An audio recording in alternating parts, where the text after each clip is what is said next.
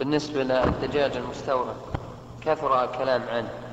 وهل هل المطاعم يعني إذا اضطر الإنسان الشراء؟ هل يجوز للإنسان أن يسأل أو أن يشتري دون سؤال؟ والله الأفضل أن أن يأكل بدون سؤال.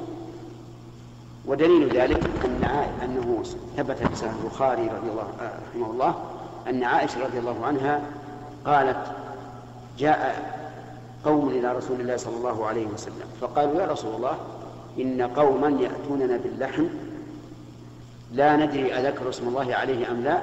فقال سموا أنتم وكلوا.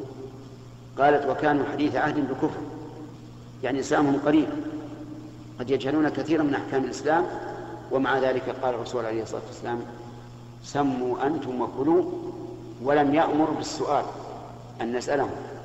بل ظاهر الحديث أن أن أن أن المشروع لا نسألهم ولو أننا أتعبنا أنفسنا بمثل ذلك لقلنا حتى اللحم الذي عندنا الآن مذبوح يحتاج النظر من الذي ذبح؟ قد يكون من من لا يصلي.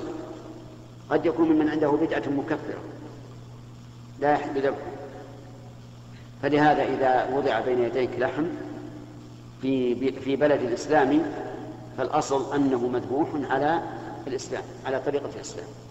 كل لكن بس سم الله كما قال الرسول سموا أنتم وكلوا.